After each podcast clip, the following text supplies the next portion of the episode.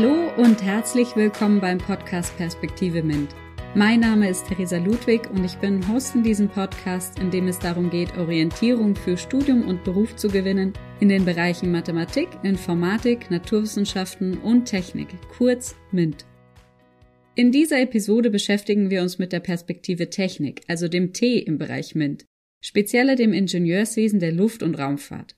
Neben Details aus ihrem Bachelor- und Masterstudium wird uns meine heutige Interviewpartnerin Valerie erzählen, was sie aus ihrem Auslandsstudium und ihrer Pilotenausbildung mitgenommen hat. Zudem werden wir über Themen wie mentale Gesundheit im Studium, Regelstudienzeit, Frauen im Ingenieursbereich und aktuelle Themen der LRT sprechen.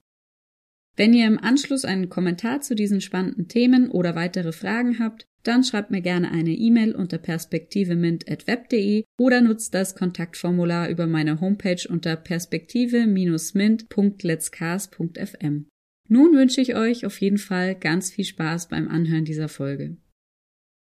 Hallo Valerie, herzlich willkommen beim Podcast Perspektive Mint. Ich freue mich sehr, dass du dir heute die Zeit nimmst, uns etwas über deine Erfahrungen im Bereich Luft- und Raumfahrttechnik zu erzählen. Hallo und schön, dass ich da sein darf. Valerie wird uns heute von ihrem Bachelorstudium Aircraft and Flight Engineering in Osnabrück, ihrem Studium im Ausland in Bristol und ihrem Masterstudium in der Luft- und Raumfahrttechnik erzählen. Aktuell absolviert sie ihre Masterarbeit beim DLR im Themenbereich von keramischen Verbundstrukturen. Dann lass uns doch einfach mal durch deinen Weg im Windbereich durchstarten und mit deinem Bachelorstudium anfangen. Ich habe gesehen, dass das Studium Aircraft and Flight Engineering prinzipiell sechs Semester dauert und man kann dort ein Auslandssemester und eine Pilotenausbildung integrieren. Das heißt, es ist nicht unbedingt ein typisches duales Studium, denn man bekommt keinen Ausbildungsabschluss und Bachelorabschluss, aber man bekommt einen Doppelabschluss, nämlich zwei Bachelorabschlüsse, also ein Bachelor of Science und ein Bachelor of Engineering. Und zusätzlich kann man freiwillig auch noch eine Pilotenausbildung machen. Das klingt auf jeden Fall schon nach einem sehr praxisorientierten Studiengang, der auch international aufgestellt ist. War das auch der Hauptgrund, warum du dich für das Studium entschieden hast? Vielleicht kannst du uns ja mal erzählen, wie es dir dort im Bachelorstudium so ergangen ist und, und was du dir vom Studium erwartet hast. Ja, also die Praxisorientierung war auf jeden Fall ein Teil meiner Entscheidung überhaupt für Luft- und Raumfahrttechnik und auch sicher für Osnabrück. Also ich bin zu dem Studien gekommen, weil ich habe mit zwölf angefangen, Science Fiction zu lesen und dann dachte ich mir, boah, ich will Astronaut werden.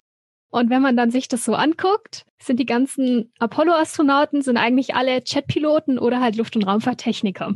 Und dann dachte ich mir halt, okay, Jetpilot werde ich wahrscheinlich nicht, aber Luft- und Raumfahrttechnik, das kann ich ja machen.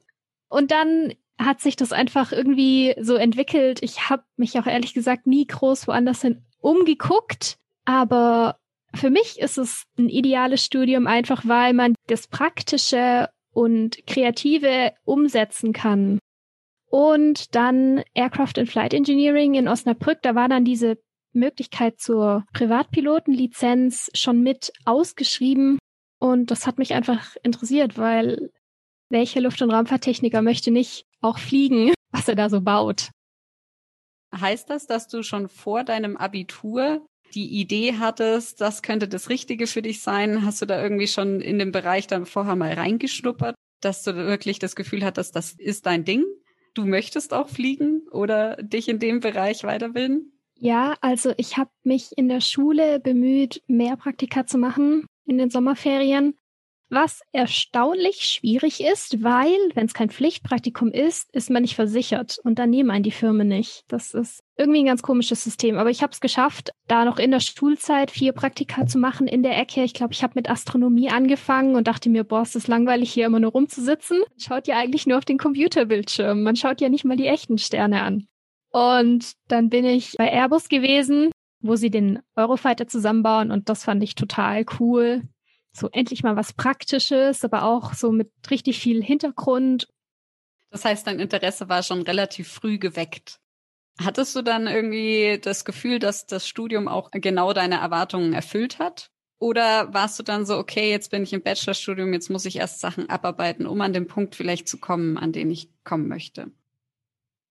Das war mir schon klar. Es gibt Luft- und Raumfahrttechnik nicht so häufig in Deutschland im Bachelorstudiengang. Aber auf jeder Uni-Webseite steht, man muss erst diese vier Semester Grundstudium generelles Ingenieurswesen machen. Und das ist halt Mathe 1, 2, 3, technische Mechanik, Statik, so ein Zeug. Das muss einfach jeder machen. Und das, das sind einfach die Grundlagen. Darauf basiert alles. Dahingehend bin ich da jetzt nicht irgendwie ins kalte Wasser gefallen, aber also man muss sich schon hinsetzen, man muss es auch lernen. Das fliegt einem nicht so zu, wie das vielleicht in der Schule mal der Fall gewesen ist. Was waren denn dann für dich die größten Unterschiede zur Schule? Oh, ich musste kein Wirtschaft mehr machen. Also mehr den Fokus auf die Fächer, die dir Spaß gemacht haben? Auf jeden Fall. Also ich fand es so toll, dass es endlich Sachen waren, wo ich auch den Sinn dahinter gesehen habe. Ich bin ein Fan davon, dass man in der Schule alles mal sich anschaut, aber irgendwann ist es dann halt auch ein bisschen doof, wenn man weiß, das ist absolut nicht das, was ich später mal machen will und es ist mir ehrlich gesagt völlig egal, was für ein Wirtschaftssystem China hat. Ja, wenn ich das wissen will, gucke ich es auf Wikipedia nach. Muss man dann prinzipiell, um jetzt so ein Ingenieurstudium anzufangen, besonders gut sein in Mathe oder in Physik oder kann man das dann auch sich einfach erarbeiten dadurch, dass man ein Grundstudium hat, wo alle nochmal sozusagen auch vielleicht den Stoff wiederholen und dann vertiefen? Wie ist da deine Einschätzung? Ich habe in Baden-Württemberg mein Abi gemacht. Mein erstes Mathe-Semester war eigentlich nur Schule, Wiederholung. Aber für die, die ihr Abi in Niedersachsen gemacht haben, war das alles neu. Ich würde sagen, jeder hat die Chance, es aufzuholen, aber man muss sich wirklich selber hinsetzen und man muss es wirklich selber machen und man muss es auch wollen. Ich glaube nicht, dass man gut in Mathe und Physik sein muss, aber man muss es wollen. Und ich glaube, diese hohen Abbruchquoten von 70 Prozent oder so ist es im Ingenieursbereich, glaube ich, kommen unter anderem dadurch, dass sich die Leute nicht drüber im Klaren sind, was es heißt, selbstständig zu arbeiten. Ich glaube, das ist allgemein ein ganz wichtiger Aspekt beim Studium, egal in welchem Studiengang es geht. Ja, ich glaube, das ist so die größte Hürde, dass Selbststudium vorausgesetzt wird und man da, glaube ich, erst so reinfinden muss.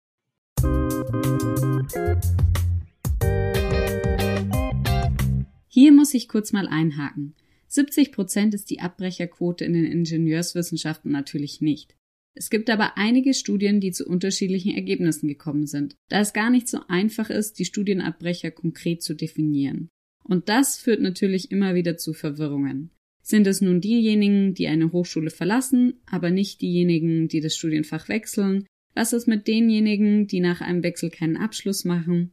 Und zudem spielt natürlich auch die Datengrundlage, also die Menge an Studiengängen und analysierten Hochschulen eine Rolle im Jahr 2017 wurde beispielsweise in einer Studie von Acatec, der Deutschen Akademie der Technikwissenschaften, berechnet, dass die Quoten in den Ingenieurswissenschaften deutlich niedriger liegen als angenommen, nämlich bei circa 21 bis 23 Prozent. Zudem hätten 6 Prozent das Fach und 10 Prozent die Hochschule gewechselt. Das Deutsche Zentrum für Hochschule und Wissenschaftsforschung berechnete dagegen eine Studienabbruchquote im Bachelor von 33 bis 35 Prozent in den Ingenieurswissenschaften. Die meisten Studienabbrüche finden aber in den ersten beiden Semestern bzw. im Bachelor statt. Im Master sind dann die berechneten Quoten auch deutlich niedriger. Durch Eignungsfeststellungsverfahren oder Orientierungsphasen kann die Abbruchquote daher zumindest vermindert werden, denn Häufig sind es eher die falschen Erwartungen vom Studium, die die Studierenden zum Abbruch bewegen. Ich habe euch die Studien noch in den Shownotes verlinkt, falls es euch im Detail interessiert.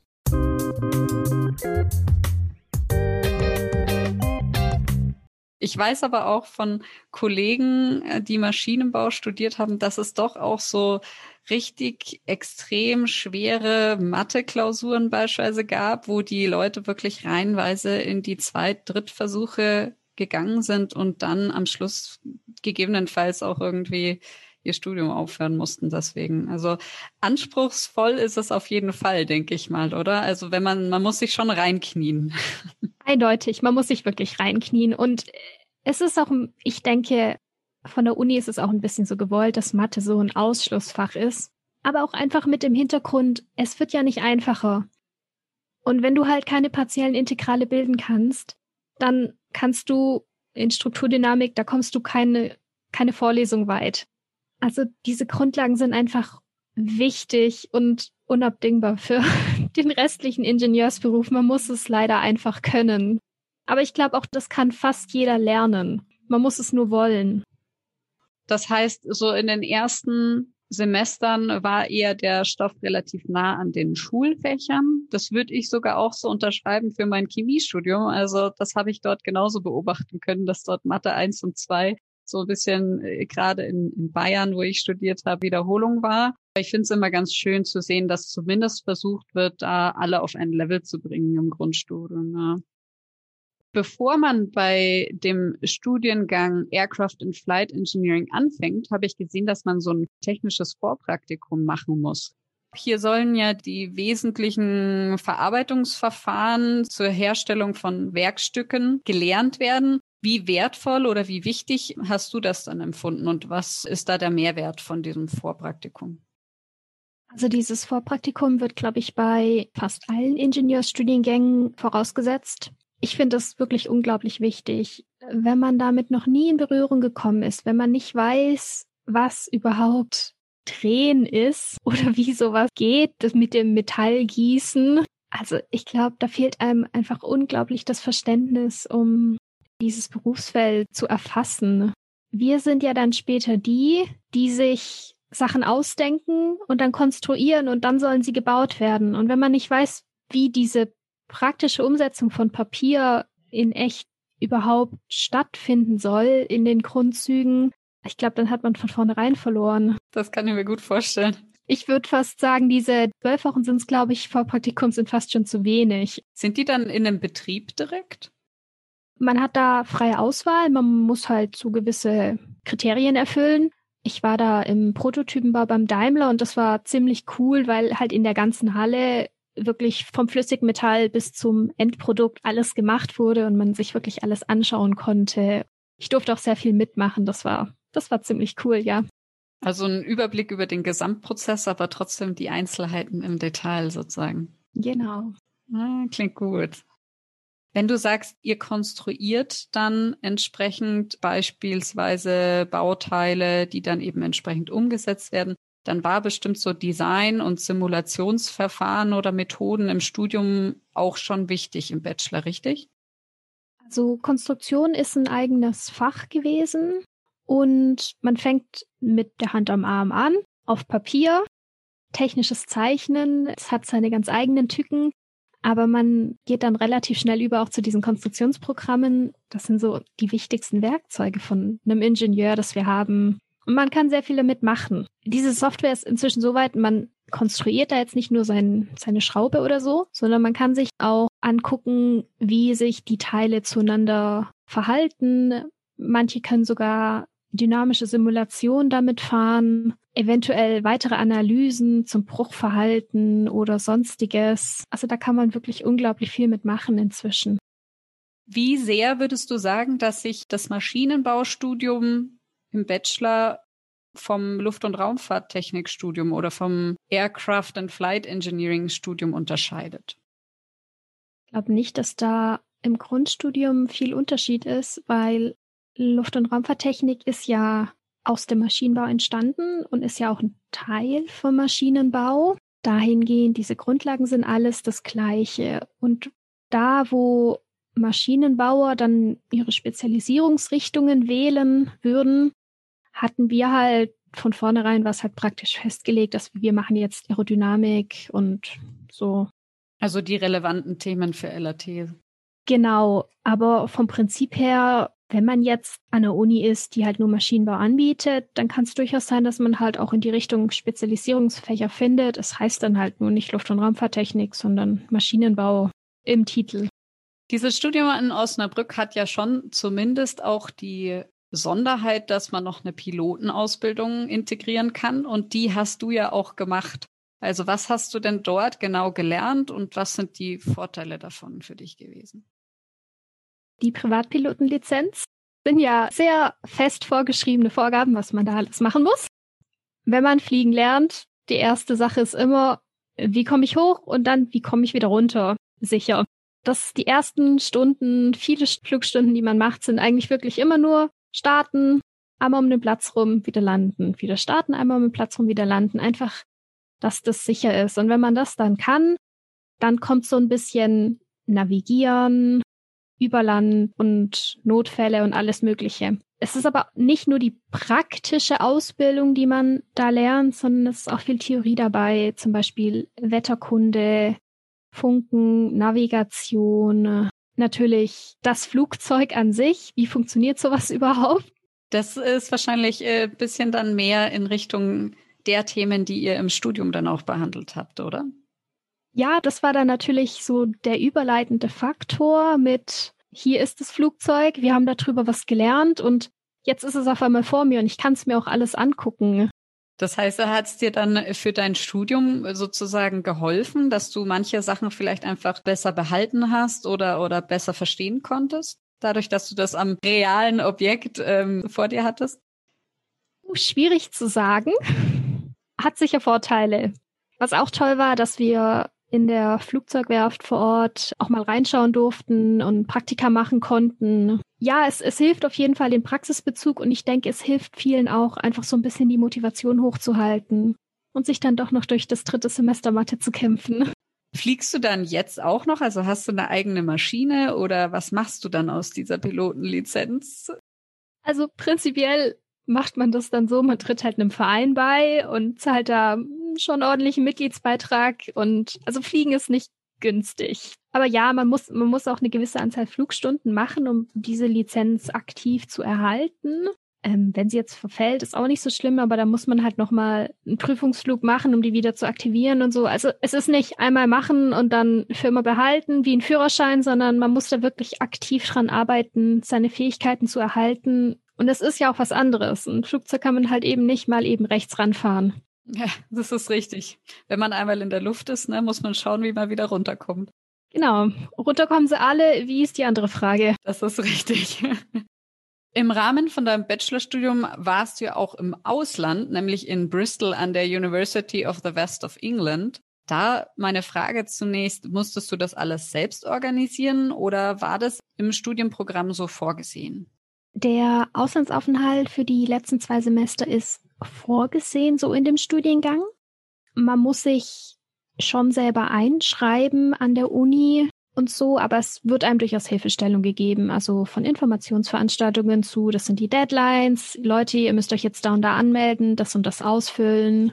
Dann muss man in England immer so ein Referenzschreiben schon für die Uni immer mitschicken, was dann natürlich über unseren Studiengangsleiter auch kein Problem mehr war. Das ist schon so eine Kooperation, die da vorgesehen ist auch. Das macht das Ganze natürlich dann ein bisschen einfacher wahrscheinlich, das Ganze zu realisieren.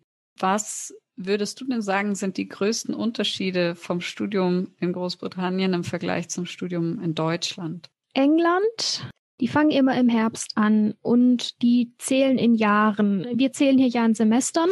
Und wenn man anfängt, ist eigentlich egal, ob jetzt Sommer- oder Wintersemester in England. ist Es eigentlich so, dass alle im September anfangen. Und es relativ wenig Winterferien.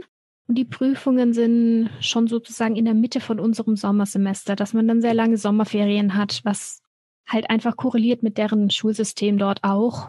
Inneruniversitär der größte Unterschied ist meiner Meinung nach, dass man in England viel, viel mehr so Hausarbeiten schreibt, noch während des Studiums. Das ist vielleicht in anderen Studiengängen anders, aber im Ingenieursbereich, Hausarbeiten ist es, also wenn man jetzt keine Laborpraktika macht, das, das macht man nicht. Also ich habe es nie gemacht. Was einem natürlich einen Vorteil gibt, wenn man nämlich dann so eine Bachelorarbeit schreiben muss, dann ist das nicht das allererste Mal, wo man sowas überhaupt in die Hand nimmt. Welche Erfahrungen hast du dann für dich prinzipiell aus diesem Auslandsstudium mitnehmen können?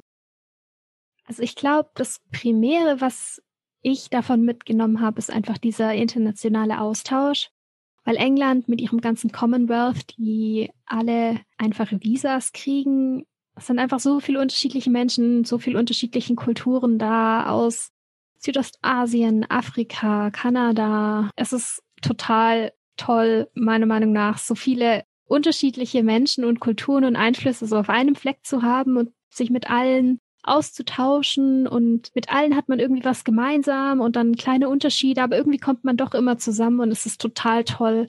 Und was ich an England auch gerne mag, war, dass sie einfach viel mehr so Uni-Clubs und Societies hatten, was sich ja auch in der Gesellschaft dort so verankert ist. In Deutschland ist es natürlich alles mehr so ein bisschen außerhalb von den Bildungseinrichtungen. Nicht, dass es nicht da ist, aber es ist halt außerhalb. Und ich hatte das Gefühl in England, dass die Universitäten mehr dafür tun, dass es ihren Studenten generell gut geht, so mit Mental Health auch großes Thema dort.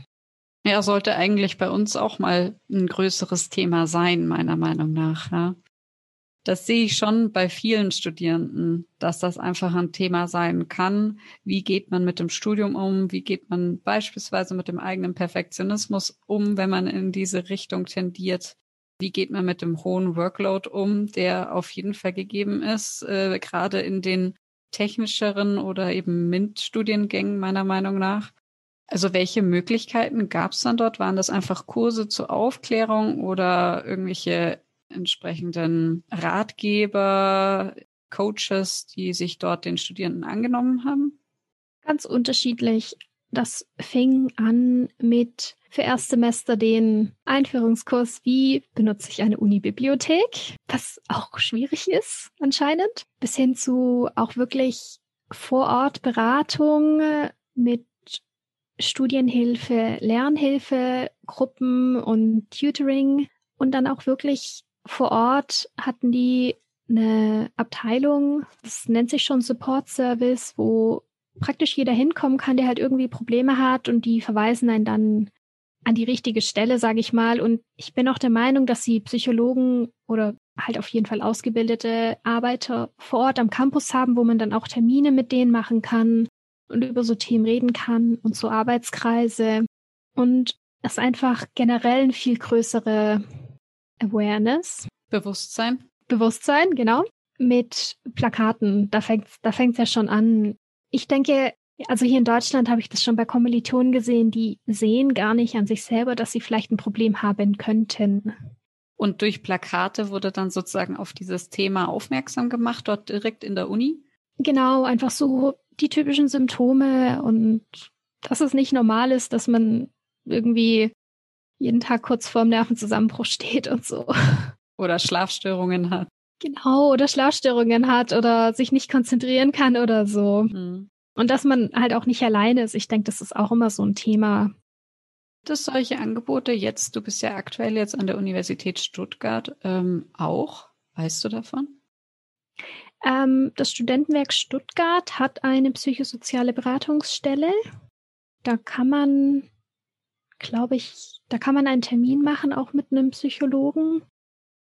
Aber ich glaube, das war es dann auch schon. Also ist sicher eine sehr gute Anlaufstelle fürs erste Mal, aber man muss schon suchen. Also man muss schon aktiv danach suchen auf deren Website. Also es wird nicht so offen mit umgegangen, wie jetzt bei dir die Erfahrung gewesen ist in Bristol.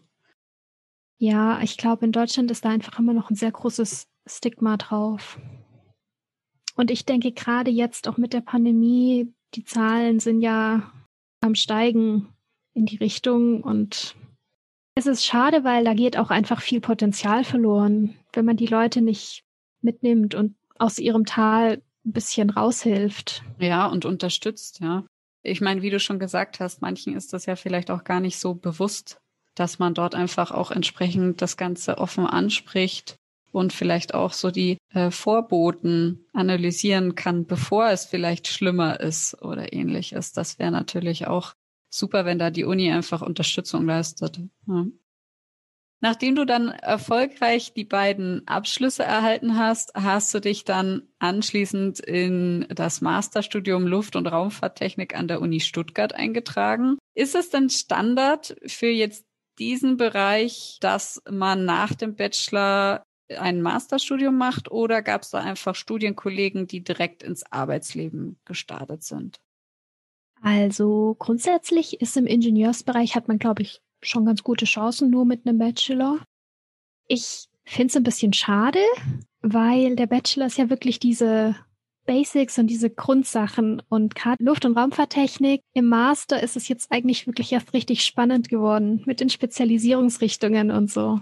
Natürlich ist es schön, wenn man die Grundzüge der Aerodynamik kennt und so und auch wichtig. Aber wenn man dann jetzt auch was über Hyperschallströmungen lernt und wie da die Wellen rückreflektieren und was das für Auswirkungen haben kann und was für Flugzeugabstürze es dann da gab und so Sachen. Ich kann es eigentlich nur empfehlen, weiterzumachen, weil es wird eigentlich nur, nur interessanter und man kann sich auch viel mehr aussuchen, was man macht.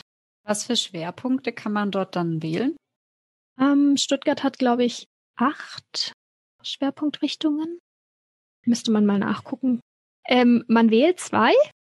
Ich habe mich für Raumfahrt und für Materialtechnologie entschieden. Aber man kann auch so Sachen machen wie Simulation oder Windenergie ist ein großes Feld, wo Luft- und Raumfahrttechniker hingehen. Systeme, mathematische Modellierung, sowas ist auch relativ häufig bei uns. Raumfahrt für mich, weil irgendwann will ich ja immer noch Astronaut werden. Sehr schön. Ich bin mir nicht sicher, ob man die Frage eindeutig beantworten kann, aber so eine prinzipielle Frage, wenn du sagst, das Masterstudium ist interessanter, aber vielleicht auch spezialisierter. Was ist für dich einfacher gewesen, das Bachelorstudium oder das Masterstudium? Was sind so die Vor- und Nachteile, die du gesehen hast? Oder die Hürden und die Sachen, die dir eher leicht gefallen sind? Das ist wirklich schwierig zu beantworten, weil da spielen so viele Faktoren mit rein. Also es hat Vorteile, wenn man in einer Vorlesung sitzt mit 100 Leuten und die müssen alle das Gleiche machen. Man tut sich sicher einfacher, dann da Lerngruppen zu finden, weil alle sind im selben Boot. Andererseits geht man in so großen Gruppen sicher auch leicht unter, wenn man sich nicht selber diszipliniert. Im Master haben wir eigentlich viel mehr so kleine Vorlesungen mit fünf bis zwanzig Leuten. Und es ist auch weniger Vortrag und auch mal öfter mehr Diskussion dann auch mit dem Vortragenden vorhanden. Was ich ganz toll finde an der Uni Stuttgart ist, dass viele Vorlesungen sind, die auch von externen Experten holen, die dann auch mal eine Vorlesung halten und spezifisch über ihr Projekt berichten, was dann sehr, sehr praxisnah ist. Das hat mir im Bachelor doch ein bisschen gefehlt. Das halt sehr viel Theorie und du siehst das Ende irgendwie nicht so. Ja, es ist wichtig, aber warum jetzt? Ja, ich, es, es ist sehr schwierig zu beantworten. Ja, aber es hat schon mal einen ganz guten Einblick gegeben. Weil das ist schon das, was ich manchmal auch bei mir im Bachelorstudium vermisst habe, diesen Anwendungsaspekt zu sehen. Und da es ja doch, wie du schon gesagt hast, oftmals so ein trockenes Grundstudium ist, wo man einfach die Basics lernt, sich da zu motivieren und wirklich das große Ganze zu sehen, ist manchmal ja auch nicht einfach, gerade wenn man sich vielleicht in einem bestimmten Bereich noch gar nicht so gut auskennt oder vielleicht noch gar nicht so sehr den Überblick hat, was man im Anschluss denn damit anfangen kann. Für deine Abschlussarbeit bist du dann ans DLR gegangen, richtig? Also deine Masterarbeit. Bist du dann dort direkt involviert und äh, kannst du uns vielleicht ein bisschen dein Thema einfach mal kurz vorstellen? Also die Gruppe ist keramische Verbundstrukturen. Das heißt, es geht um Faserkeramiken, was jetzt auch wieder schon relativ spezialisiert ist. Faserverbundwerkstoffe, aber mit Keramik. Und ich beschäftige mich mit Beschichtungen und zwar spezifisch mit Siliziumnitritbeschichtungen für den Bereich in der Wasserstoffversprödung. Der Hintergrund von diesen Faserverbundkeramiken ist, so eine Flugzeugturbine ist ja ein Verbrennungsvorgang und Verbrennungen sind heiß. So, Metalle schmilzen irgendwann, selbst wenn man so super Hochlegierungen hat, die schmilzen halt irgendwann. Und das begrenzt die Verbrennungstemperatur, das heißt, es begrenzt die Leistung. Keramiken haben dieses Problem nicht. Die haben eine viel höhere Temperaturfestigkeit. Hast du dann das Gefühl gehabt, dass das ein ganz neues Thema oder wurden solche Themen auch im Studium, im Masterstudium angesprochen, sodass du dich gut vorbereitet gefühlt hast? Auch von den Methodiken, die du vielleicht verwendest. Vielleicht kannst du da erzählen, welche Verfahren du nutzt. Ich bin darauf gekommen, weil wir eine Vorlesung hatten über zwei Semester, die vom Institutsleiter angeboten wird. Da geht's um die Forschungsfelder dort am DLR. Und da wurden halt unter anderem auch dieser Anwendungsbereich von Keramiken für Flugzeugturbinen und andere Bremsscheiben, ist auch so ein Anwendungsfall, ähm, angesprochen. Und dadurch bin ich dann eigentlich überhaupt erst so auf den Themenbereich gerutscht, weil es ist noch nicht was, was man jetzt überall findet. Das ist wirklich noch ein recht neues Thema. Und so in der Abteilung, also es ist viel Laborarbeit, was ich mache und dann viel Analyse, was eigentlich mehr schon in den Materialtechnologie, Chemiebereich fällt. Das ist nicht mehr so wirklich Ingenieurswesen, das ist mehr so Grundlagenforschung. Es ist eher neu für mich tatsächlich. Aber das heißt, du hast dir das einfach dort alles selber erarbeitet oder beziehungsweise kannst von dem Wissen dort, das vorhanden ist am DLR, entsprechend das aufbauen? Genau, ich frage mich einfach durch, blöd gesagt. Ich meine, ich habe vorher auch noch nie wirklich viel mit Chemikalien gehandhabt oder was ist überhaupt so eine Silizierung? Ich meine, man hat das Wort mal gehört, aber wie funktioniert das eigentlich? Und also ich frage mich einfach durch in der Abteilung. Und das ist auch super, weil es ist ein sehr interdisziplinäres Team, was wir dort haben. Wir haben Techniker, wir haben aus der Metallverarbeitung, wir haben Chemiker, wir haben Textil, weiß nicht, wie man das nennt, aber man kann Textilwesen oder so studieren, was ja auch im Phasebereich wichtig ist. Ingenieure, alle möglichen Richtungen. Simulation ist auch eine Sache, gerade wenn wir in Richtung 3D-Druck gehen. Also es ist wirklich sehr interdisziplinär und das, es ist auch international. Und das ist einfach toll, weil jeder weiß von allem was und jeder kann Ideen einbringen und ja, am Ende hilft man sich einfach zu einem Ergebnis. Im Team. Genau. Ja, schön. Würdest du allgemein die Luft- und Raumfahrttechnik als ein sehr interdisziplinäres Feld beschreiben? Also egal, ob das jetzt am DLR wirklich eher noch näher an der Forschung ist oder auch einfach in den Unternehmen, die sonst so existieren? Oder es gibt schon einfach Bereiche, wo du sagst, da ist spezifisch für Ingenieure ausgelegt? Ich denke, das war in den 80ern so, aber man kommt da von ab, hoffe ich zumindest. Also ich habe immer den Eindruck, es gibt ein paar recht etablierte Strukturen, gerade so in dem Grundlagenbaubereich, Entwicklungsbereich, was eventuell auch damit zusammenhängt, dass die Luft- und Raumfahrt extrem reguliert ist. Also sicherheitstechnisch, weil ist halt auch wichtig. Wenn das runterfällt, dann ist blöd. Aber ich glaube schon, dass man inzwischen auch den Mehrwert sieht, auch viele andere Disziplinen mit einzubeziehen und nicht nur diesen Grundlagen Maschinenbau, und es gibt ja auch inzwischen viel mehr Studiengänge. Ich denke, das zeigt sich darin, es gibt halt nicht mehr nur Maschinenbau, sondern Luft- und Raumfahrttechnik und Fahrzeugtechnik und Energietechnik und Gastechnik und Betriebstechnik und was weiß ich was. Aber alle haben irgendwo Vernetzungen und alle gehören irgendwie zusammen und man kann da auch wechseln. Und so können mittlerweile nicht nur mehr Piloten ins All fliegen, sondern vielleicht auch anders qualifizierte Leute. Ja. Ja, natürlich. Ich meine, man muss sich ja nur die europäischen Astronauten angucken. Da gibt's Geophysiker. Richtig.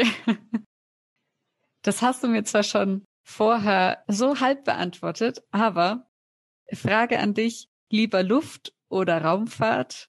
Schließt sich das eine oder das andere aus oder ist das relativ eng vernetzt? Naja, die Raumfahrt hat sich ja aus der Luftfahrt entwickelt. Richtig. Also das gehört schon zusammen.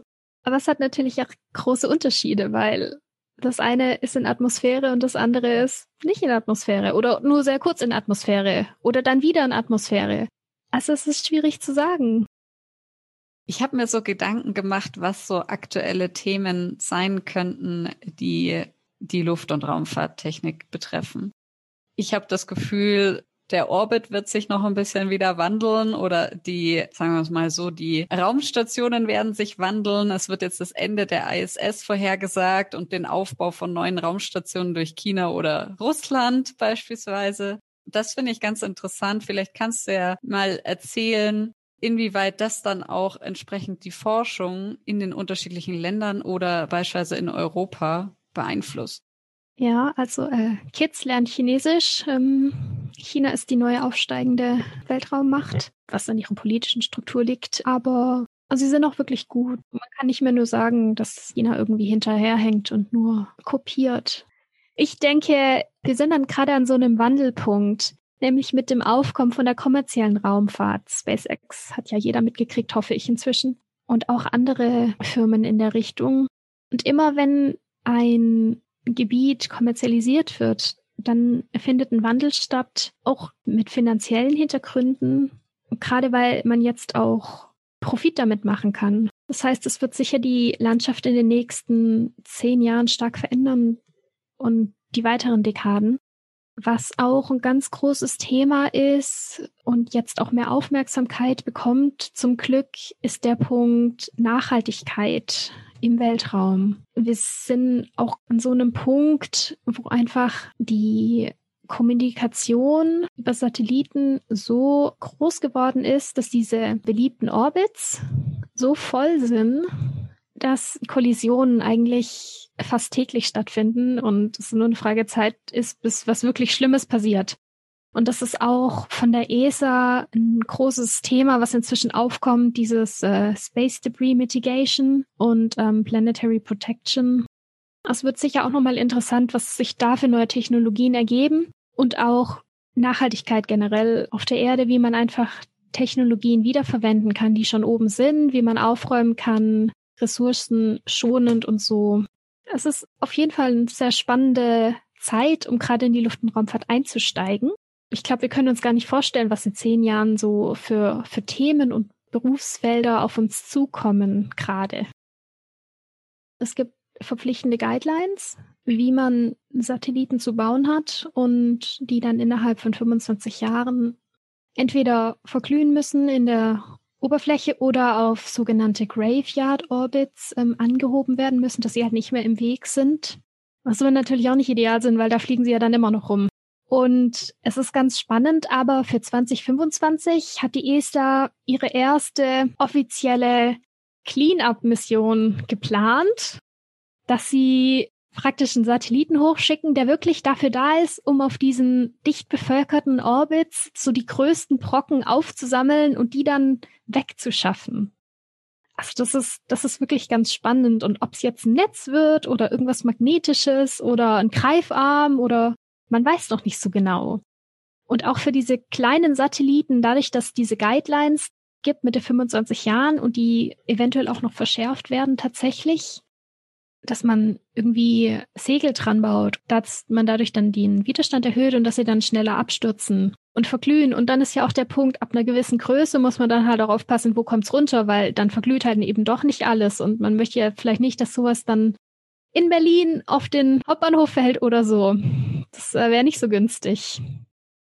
Aber das ist interessant, weil ich glaube, die Menschen denken so sehr an äh, Nachhaltigkeit auf dem eigenen Planeten und vergessen dann manchmal vielleicht, äh, was jetzt so außerhalb der Erde vielleicht auch von uns verursacht wird. Sehr interessant, dass mittlerweile auch dieses Forschungsfeld Sustainability mit in den Weltraum genommen wird, sozusagen. Wenn wir jetzt andere Aspekte, die gerade auf der Erde im Wandel sind, in den Luftraum übertragen. Da fällt mir natürlich das äh, Thema E-Mobility ein. Es gibt ja, glaube ich, schon ein paar Firmen, kleinere Firmen, die sich mit E-Flugzeugen oder Lufttransport beschäftigen. Ist das auch ein Innovationsthema, was aktuell in der Forschung im Fokus steht? Für jetzt eher die Luftfahrt, nicht die Raumfahrt? Ja, also die Uni Stuttgart hat ja diesen einen solarbetriebenen Segelflieger, der auch schon eine Weltumrundung geschafft hat. Es ist auf jeden Fall ein Thema. Ich bin nicht so ganz tief da drin jetzt, aber es ist auf jeden Fall im Kommen und auch mit der Umwandlung vom kommerziellen Flugverkehr werden da sicher neue, neue Ideen kommen und dann gerade in den Bereich Drohnen. Das ist auch ein großes Thema, das am Kommen ist, gerade im Sinne von diese Lufttaxis, was man sich da immer so vorstellt vom Prinzip her automatisch gesteuerte Drohnen, wo halt ein bis vier Personen drin sitzen können. Ich bin mal gespannt, welche Firma da die erste Zertifizierung für kriegt. Es gibt da diverse Konzepte mit teilweise relativ weiten Technologiedemonstrationen. Ja, es ist auf jeden Fall sehr spannend, was da noch auf uns zukommt. Ja, und jetzt können wir noch Covid mit reinbringen, weil wir gehen ja zum Mars. Der Mars ist übrigens der einzige Planet, den wir kennen, der nur von Robotern bevölkert ist. Mars ist in der höchsten Planetary Protection Kategorie übrigens, weil man weiß noch nicht, ob es dort Leben gibt. Und man will ja nicht irgendwas mitbringen und dann sein Arbeitsumfeld verschmutzen. Und das ist auch ganz spannend in der Richtung, wie man da vorgeht, dass man seine Satelliten so baut, dass man möglichst wenig Kontaminierung mit hochbringt und dann eventuell weiter verbreitet. Andererseits Proben vom Mars wollen wir wahrscheinlich schon eher irgendwann mal haben. Ne? Die Proben werden wahrscheinlich auch dann unter bestimmten Verhältnissen gelagert. Ja, also das ist ja schon ganz spannend. Apollo 11, die hatten ja auch ihre zwei Wochen Quarantäne und Tests und was weiß ich was. Gibt's ja auch ganz berühmte Bilder, wo dann der Präsident vor diesem Bullauge steht und die Jungs da rauswinken und so. Das wird sicher auch noch mal spannend, wenn wir da die erste Sample Return Mission haben vom Mars wie da die Vorrichtungen und Maßnahmen sein werden. Super spannend. Man guckt sich an, wie unsere eigenen Viren uns äh, schon in die Bredouille bringen. Da möchte man nicht auch noch was von außerhalb importieren. Ja, klar, logisch. Das ist immer so noch ein zusätzliches Risiko. Ja. Äh, Valerie, was hast du denn eigentlich vor nach deiner Masterarbeit, wenn du dein Masterstudium fertig hast? Möchtest du dann Astronautin werden? Ich weiß, die ESA sucht aktuell oder hast du andere Pläne? Was interessiert dich da? Also ja, Astronaut ist immer noch so ein bisschen mein Endziel. Aber sind wir mal realistisch, die, die Chancen sind sehr klein. Andererseits, wer es nicht probiert, hat sowieso schon verloren. Nee, aber ähm, dieses Jahr kann ich mich nur nicht bewerben, weil man braucht mindestens drei Jahre Berufserfahrung. Die habe ich eh noch nicht. Aber nächstes Mal auf jeden Fall, wenn es geht. Mal davon abgesehen, es gibt so unglaublich viele spannende Sachen.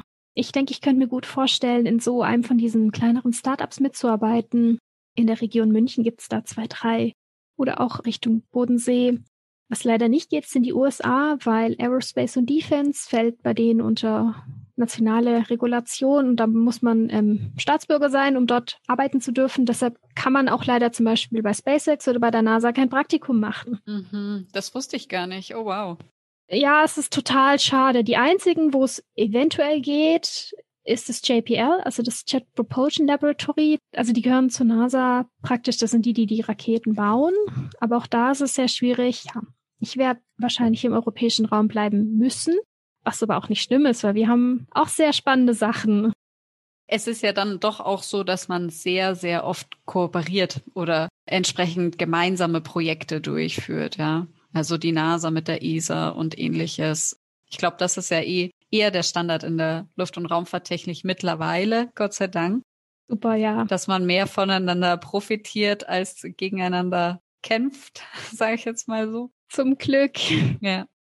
Aber das heißt, du hast noch keine konkreten Vorstellungen, sondern wirst dich einfach so ein bisschen umschauen. Mehr wahrscheinlich dann in der Raumfahrttechnik als in der Luftfahrttechnik? Ja, ich habe so ein paar Themengebiete, wo ich sehr interessant finde jetzt gerade dieser Punkt äh, Planetary Protection, Space Debris finde ich irgendwie total spannend, sich, was sicher auch mit meinem arbeitsmedizinischen Hintergrund Interesse seit ein paar Jahren zusammenhängt. Ansonsten finde ich auch zerstörungsfreie Prüfung sehr spannend und natürlich die neuen Faserverbundkeramiken, generell Faserverbundwerkstoffe für Raketen, weil je leichter die Struktur, desto mehr kann man mitnehmen nach oben. Ist einfach so. Da gibt's viele interessante Themenbereiche. Cool. Wünsche ich dir auf jeden Fall viel Glück. Danke. Wir nähern uns langsam dem Ende dieser Folge. Deswegen wollte ich dir einfach an dieser Stelle noch die Möglichkeit geben, Thematiken ansprechen, die vielleicht für die Zuhörer noch interessant sein können. Das heißt, gibt es daher etwas in deinen Augen, was wir im Gespräch bisher noch nicht beleuchtet haben, aber du gerne noch erwähnen wollen würdest? Also, ich kann allen, die sich überlegen, ein Studium in der Luft- und Raumfahrttechnik anzufangen, nur sagen, versucht's einfach, aber seid euch bewusst, ihr müsst euch wirklich hinsetzen und auch lernen.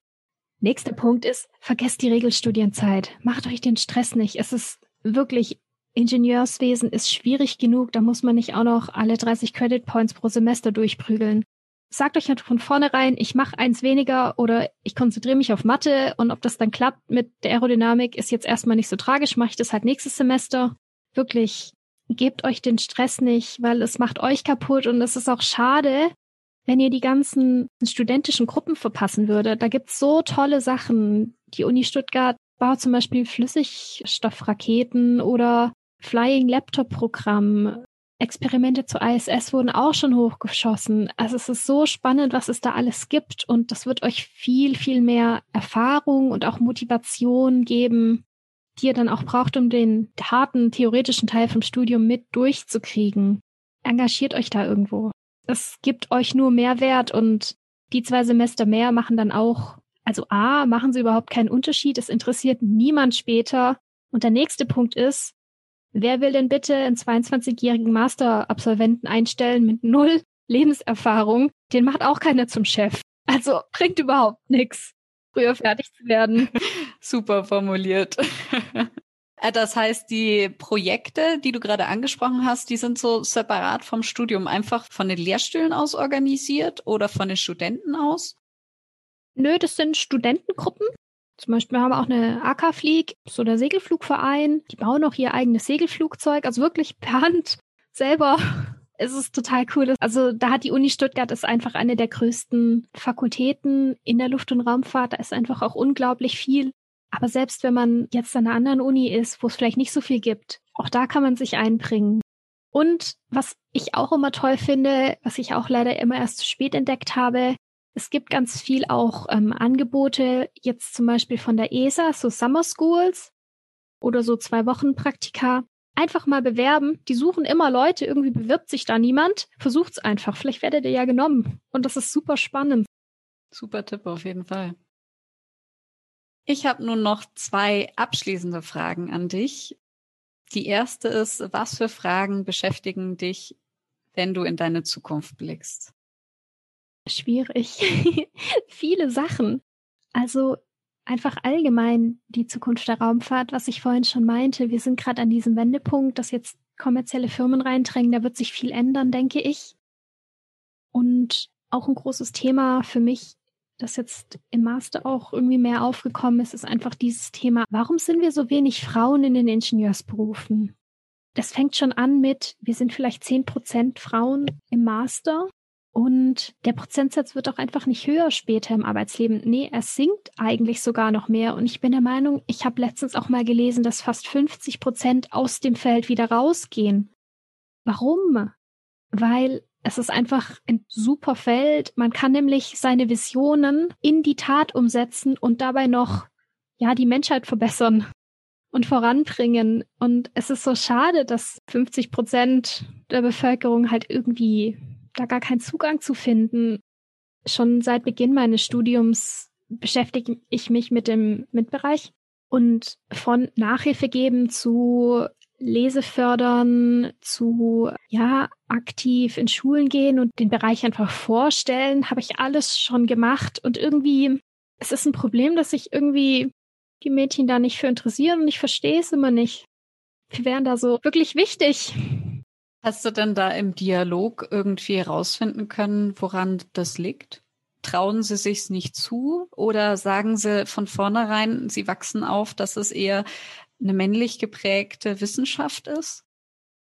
Das ist, glaube ich, auch eine Frage, die lässt sich nicht so einfach beantworten. Das sind sicher Faktoren, die spielen mit rein. Ich denke mir das bei mir immer, ich habe das auch erfahren, so ja, dieses unterschwellige mach halt was Soziales, kannst eh kein Mathe.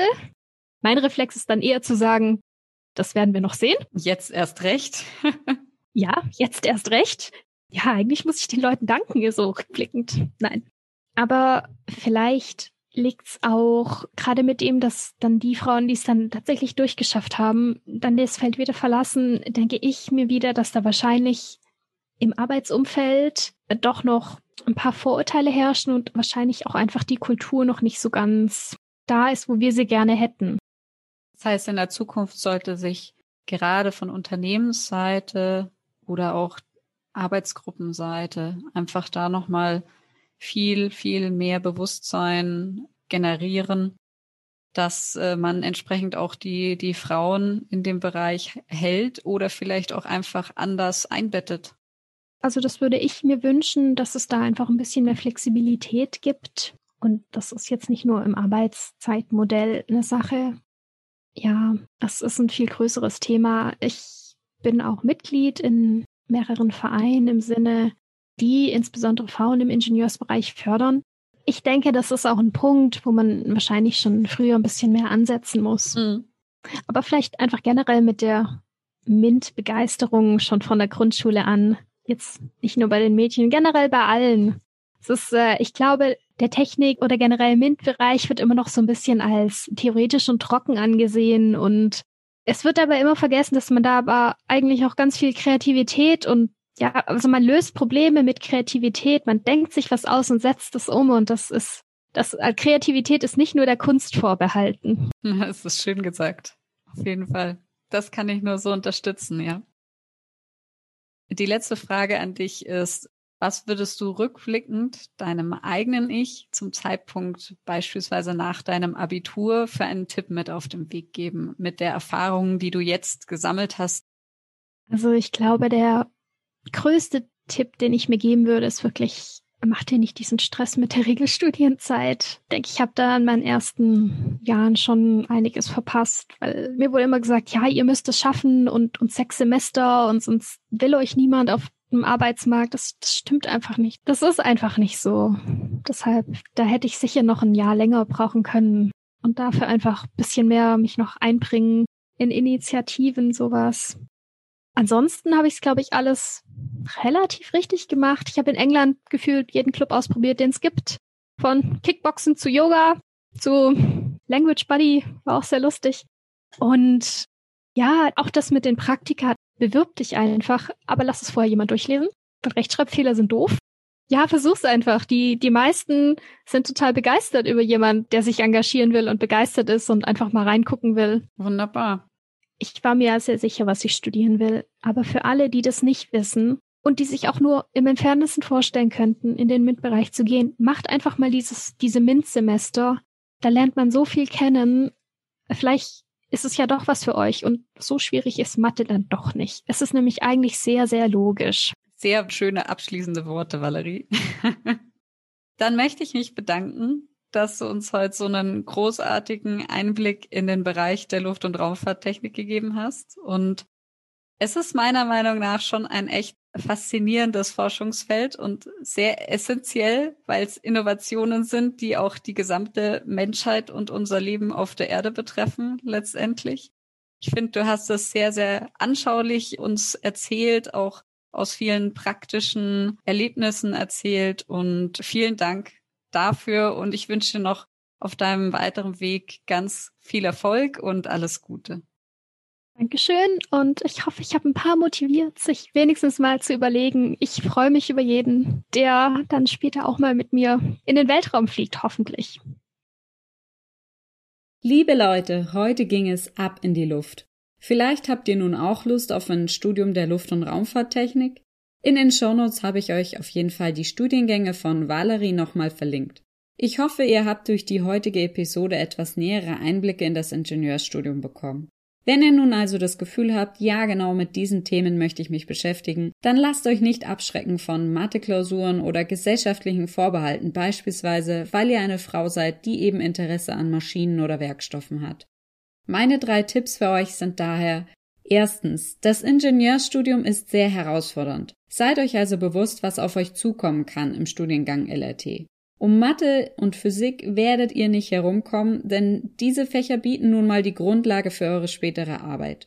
Schaut doch einfach mal, ob ihr Lerngruppen bilden könnt oder euch schon früh mit diesen Themen beschäftigt. Vielleicht gibt es für euer gewünschtes Studium auch Mathe-Vorbereitungskurse, dann nimmt diese doch wahr, bevor ihr das Studium anfängt. Oder wenn ihr noch vor dem Abitur steht, dann wählt doch vielleicht gleich einen mathematischen oder physikalischen Schwerpunkt, damit ihr besser auf das Studium vorbereitet seid.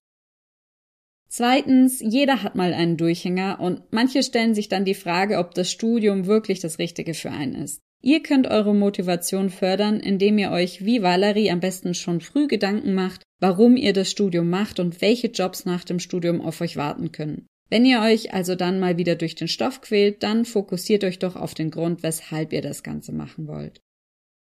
Und zu guter Letzt drittens, Regelstudienzeit ist eine sinnvolle Sache, aber kein Grund, sich selbst so extrem unter Druck zu setzen. Oftmals stellt man sich selbst im Bein, wenn man so verbissen studiert, dass man viele interessante Aspekte außerhalb der Vorlesung verpasst, wie beispielsweise studentische Gruppen oder Projekte. Gedanken wie, dann nimmt mich nach dem Studium eh kein Arbeitgeber mehr, sind zudem vollkommen hinfällig, wenn ihr eure Studienzeit verlängert, um wertvolle Erfahrungen wie Praktika zu machen. Und das Wichtigste bleibt aber natürlich, dass ihr sowohl physisch als auch psychisch gesund bleibt. Lernt eure eigenen Warnsignale zu verstehen und zieht früh genug die Bremse und sucht euch Dinge, die euch Ausgleich bringen oder wo ihr euch einfach glücklich fühlt. Ich finde jedenfalls, dass die Luft- und Raumfahrttechnik aber viel Potenzial bietet, an wirklich großartigen Projekten auch interdisziplinär mitzuarbeiten. Bis zu 56 Bachelor- und Masterstudiengänge sind für diesen Bereich in Deutschland mittlerweile gelistet. Welcher Studiengang oder welche Universität bzw. Hochschule für euch passend ist, könnt ihr in der Übersicht im Hochschulkompass online nachschauen. Den Link hierzu findet ihr ebenfalls in den Show Notes. Auch die Übersicht zu den studentischen Gruppen an der Uni Stuttgart, von denen Valerie erzählt hat, verlinke ich euch gern. So könnt ihr euch ein Bild machen, was es außerhalb der Vorlesungen noch gibt oder ähnliches an eurer Universität suchen oder gar selbst ins Leben rufen. Wenn ihr nur nach dem Anhören dieser Episode sagt, ah, das ist mir doch ein bisschen zu viel Mathe, aber technisch darf es eigentlich schon sein, dann überlegt doch mal, ob Studiengänge wie Geowissenschaften, Technologiemanagement, Architektur oder Baumanagement eher was für euch sind. Denn hier wird der technische Hintergrund mit kreativen oder wirtschaftlichen Aspekten vereint. Perspektive Mint geht natürlich weiter. Abonniert doch den Podcast, damit ihr über neue Folgen informiert werdet. Ich freue mich auf jeden Fall schon aufs nächste Mal, wenn ihr wieder mit dabei seid, denn dann wird's endlich chemisch. Die heutige Episode über die Luft- und Raumfahrttechnik möchte ich gerne mit zwei inspirierenden, starken Frauen der Raumfahrt abschließen. Christina Koch ist die Frau mit dem längsten Weltraumaufenthalt. Im Jahr 2019 startete sie ihren Langzeitaufenthalt auf die ISS und blieb dort sagenhafte 328 Tage. Sie sagte einmal, Follow your passions, live the life you've imagined and do what scares you. Also folge deinen Leidenschaften, lebe das Leben, das du dir vorgestellt hast und tue, was dir Angst macht. Ich denke, diesen Rat sollten wir uns alle etwas zu Herzen nehmen, denn es gibt so vieles, an dem man wachsen kann, wenn man nur den Mut hat und sich selbst die Chance gibt. Valentina Tereshkova war die erste Frau im Weltraum überhaupt. 1963 begab sie sich sogar auf Solo-Mission, eine Raumfahrt, bei der sie komplett auf sich allein gestellt war, und das hat bisher keine andere Frau gemacht. Ich denke, wenn man im Weltraum war, dann entwickelt man einen ganz anderen Blick auf den eigenen Planeten, ein starkes Bewusstsein über das wertvolle Gut namens Erde, das wir besitzen. Sie sagte die folgenden Worte Americans, Asians, everyone who has seen it says the same thing. How unbelievably beautiful the earth is, and how very important it is to look after it. Our planet suffers from human activity, from fires, from war. We have to preserve it.